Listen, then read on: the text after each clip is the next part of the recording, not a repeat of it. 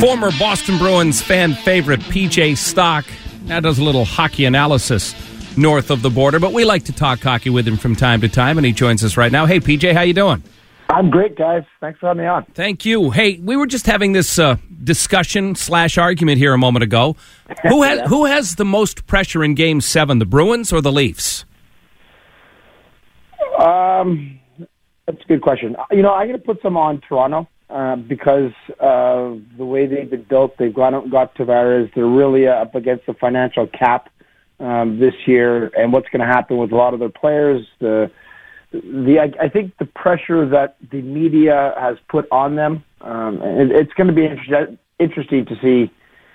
You know, the first ten minutes of of that game. Pressure Boston wise, I just think it's you know, it's one more year of that core not being able to push the pace and make it to that next level. So I think there's too much of veteran leadership in the Boston locker room for guys that have been there to uh, put pressure on themselves because they know because they've been there. The Toronto team is a bunch of young guys that aren't quite sure how to deal with everything, and there there will be pressure, and it some of it will be brought on by themselves, uh, and the other stuff, of course, is obviously how the media is going to handle this in the next two days and influence some of their psyche. Why do you think there hasn't been a home ice advantage? You know, both teams, it- it's been three games in Toronto, three games in Boston, and the road team is two and one, uh, or I guess I should say four and two, really. Why, why do you think that is? You know, I I actually credit the Bruins for some of the wins, and I also want to take some credit away from the Bruins for some of the losses. I just think that if you, I like Boston out of the hop of this one for so many reasons, for the way they finish the season, um, to the way their young guys get it, to the style of hockey they can play, and I think most people kind of did. And I think what's been um, a little hard to predict with this because there's been no momentum, as, as, as you've mentioned, but the the issue is when Boston decides to dictate the pace of the game and, and play their style, they win those games. The games where they haven't played the way that they're capable of playing, they've lost those games. Uh, so, you know, the, much they've lost from Montreal. The- Boston finds themselves down the game. Well, they go back and play their style. They win that one. Game three comes around and they're just kind of they don't play their style, and lets Toronto win the game. Um, th- there's just been too many moments of uh, Boston not being consistent with the way they play. And you give those guys in Toronto a lot of space and a lot of opportunity, they're going to make you pay. And I think that's been the difference in this series. When Boston wants to dominate and play that energetic, shut down, kind of punch in your face type of hockey, they win those games. Got to hope tomorrow night they bring that to the table. Uh, former Boston Bruin fan favorite PJ Stock is on the line with us. Do I give the Bruins credit or the Leafs blame for the Boston Bruins power play that is clicking along at 43.8% in this series so far? I know it's, it's crazy. Seven for sixteen. I mean, I think you have to give uh, a little bit of both uh, both ways. You're getting some lucky bounces as well. Uh, I think what the one thing Toronto can't do is take penalties like they took last game. Anyways, just penalties that hurt you, just give you life. And, and I thought the one thing that has been great for Boston is the way they've been able to control it and just take their time. Like just there, it, it is fun to watch. I there's a few power plays that I love to watch in the league. Obviously, Tampa and Washington and and Winnipeg, but Boston's a little bit along those lines. But they just have it so. There's like a little bit of a. They don't have the Ovechkin, you know. They don't. They don't have the the Scheifele. They, they just do it, and they do it so well. They move the puck. There's they don't care who scores. It just moves around, and and the goals they got yesterday were you know a tad lucky, little shot off a shin pad, another one kind of a big rebound. But the way they move it, they move it across the box um, from behind the net up the sides, and anyone can shoot at any time. It's it's fun to watch. It's going to be. I mean, it's that is that's how Boston has to come out in the next game and just push the pace as early as they possibly can. Hopefully, if they don't get a goal there, they at least create some nervousness on Toronto and hopefully lead them to a penalty. And then they get your big boys out there, Marchand, Bergeron. They get to feel a little bit more space on the ice. They get to get their confidence going, and that's what happens. Marchand gets a goal early. He's he's got his swagger. Guess who gets the the nail in the coffin yesterday? So those guys need to get their space. Flip side, they can't let Toronto get any of it either. Going into the series, who did you think was the best player And then through six games, who do you think has played the best? Well, that's a good question. Um, first of all, it's hard for me to ever say anything against Patrice Bergeron because I just think she's all world mm-hmm. uh, on the ice, off the ice, everything. Um, you know what? I I'll give you a little bit off the map. I, I think McAvoy for me has been just so much fun to watch. You know, he's he played nine nineteen in the third period yesterday, which is ridiculous. Uh, that's you know half the period he's on the ice. And, you know, Big Z's been out there as well, but I think McAvoy has been probably for me the most in, in, impressive, uh, considering they're you know some of the younger guys on the Bruins are help pushing the pace. Uh, he's been great in Toronto. You know they're they're a young team and they have to learn how to win. Uh, they have a lot of young guys that love to play the offensive side of things. They're learning uh, about playing the other side of it as well. I think John Tavares, even though he hasn't been scoring a ton of goals, I think he's been real good. I think he's been real good. He's going up a, lot often against the big line, uh, and he's been doing a pretty good job.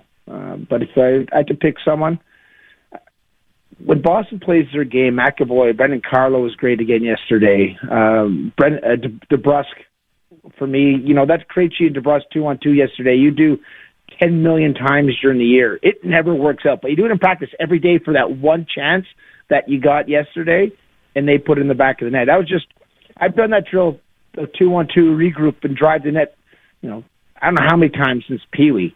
And it was just work to perfection yesterday. So I'm going to put little DeBrusk on that list as well. I was going to bring him up next. Louie DeBrusk made his living in the National Hockey League more the way you made your living in the NHL. But Jake is obviously not Louie. Uh, he is a guy who I think the Bruins think will be a 30 goal scorer at some point in his career. When he's going, David Krejci's going, the whole, then they have a legitimate second line going, then they look like a different team by Louie and my style, you mean misused offensive weapons. That's what I meant. Correct. Yeah, yes. yeah. Should have been used on the power play more than you were, that sort of thing. Okay, yeah, totally. And they're giving Jake the opportunity. So that, I, I totally see it. Yes. Coaching's changed. Uh, but the, I think he's a great player that you can put up and down the lineup anywhere. And the one thing why he is successful and why he I like him throughout this series is he's the one he's been constant. You know what you're getting from him. And, and that's why there's moments where Krejci kind of falls in and out of moments in the game, uh, and that happens often with uh, offensive players. But if you have that guy that's always just pushing the pace, pushing the defense back, you know, finishing your check, which creates space for a Krejci, even though when he's not having his best day. But now look, oh, he has space. Now the puck's on his stick a little bit more, and then he'll he kind of gets going as the game's going on.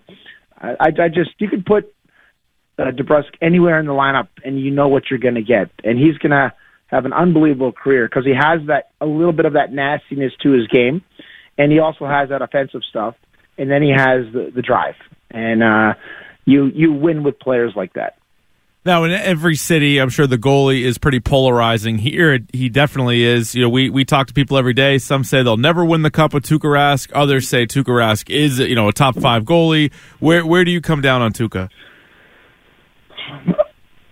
I compare him to other goalies in the National Hockey League, and when I see him make some of his saves at times, uh, there's other ones that make it because they're bigger. Uh, the puck just hits them uh, because of their size, maybe their positioning.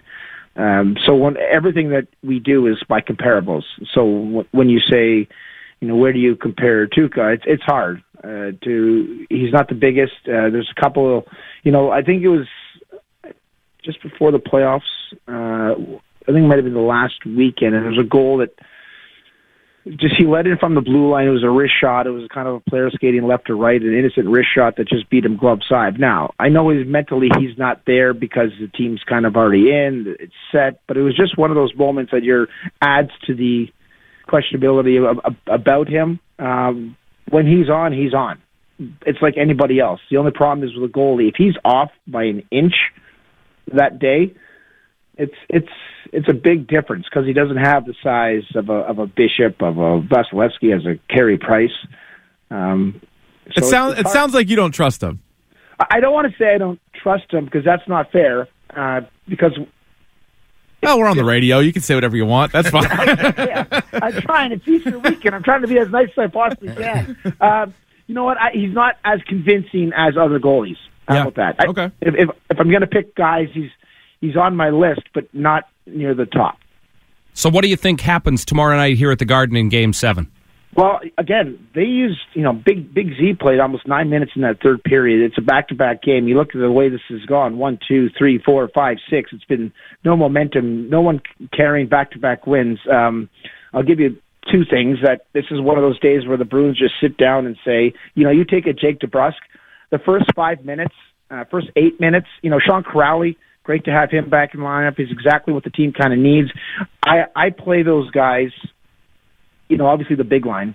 Um, but I get my energy guys out early, and I get that building rocking, uh, and and that's you have to. There's a lot of young guys on that Toronto team that have been in this position before. They lost last year in seven. I think Bruins scored four and answered. The last two times they've had uh, this series has gone seven. The Bruins have won both. Why? They've lost them both in the TD Garden or the Bruins rink, whatever name it keeps changing on me. Yeah. But, yeah. So why you play all year to get that home ice advantage? Well, they got it again. And why do you play it? Because your fans get into it. Now, if they come out and kind of try and be cute, cutesy and stuff, Toronto's right in the game. You can't try and play Toronto's game. Play your game, and then you dictate the pace, dictate the physicality, and then it's yours. I, I'd just be, I'd be rolling DeBrusk, I'd be rolling Kuraly, I'd be rolling the guys that are energy that can get the building just rocking, and then you just kind of go from there. PJ, I always appreciate talking hockey with you. Thanks for taking a few minutes. I hope we get a chance to do it again soon. Awesome, guys. Good luck, boys.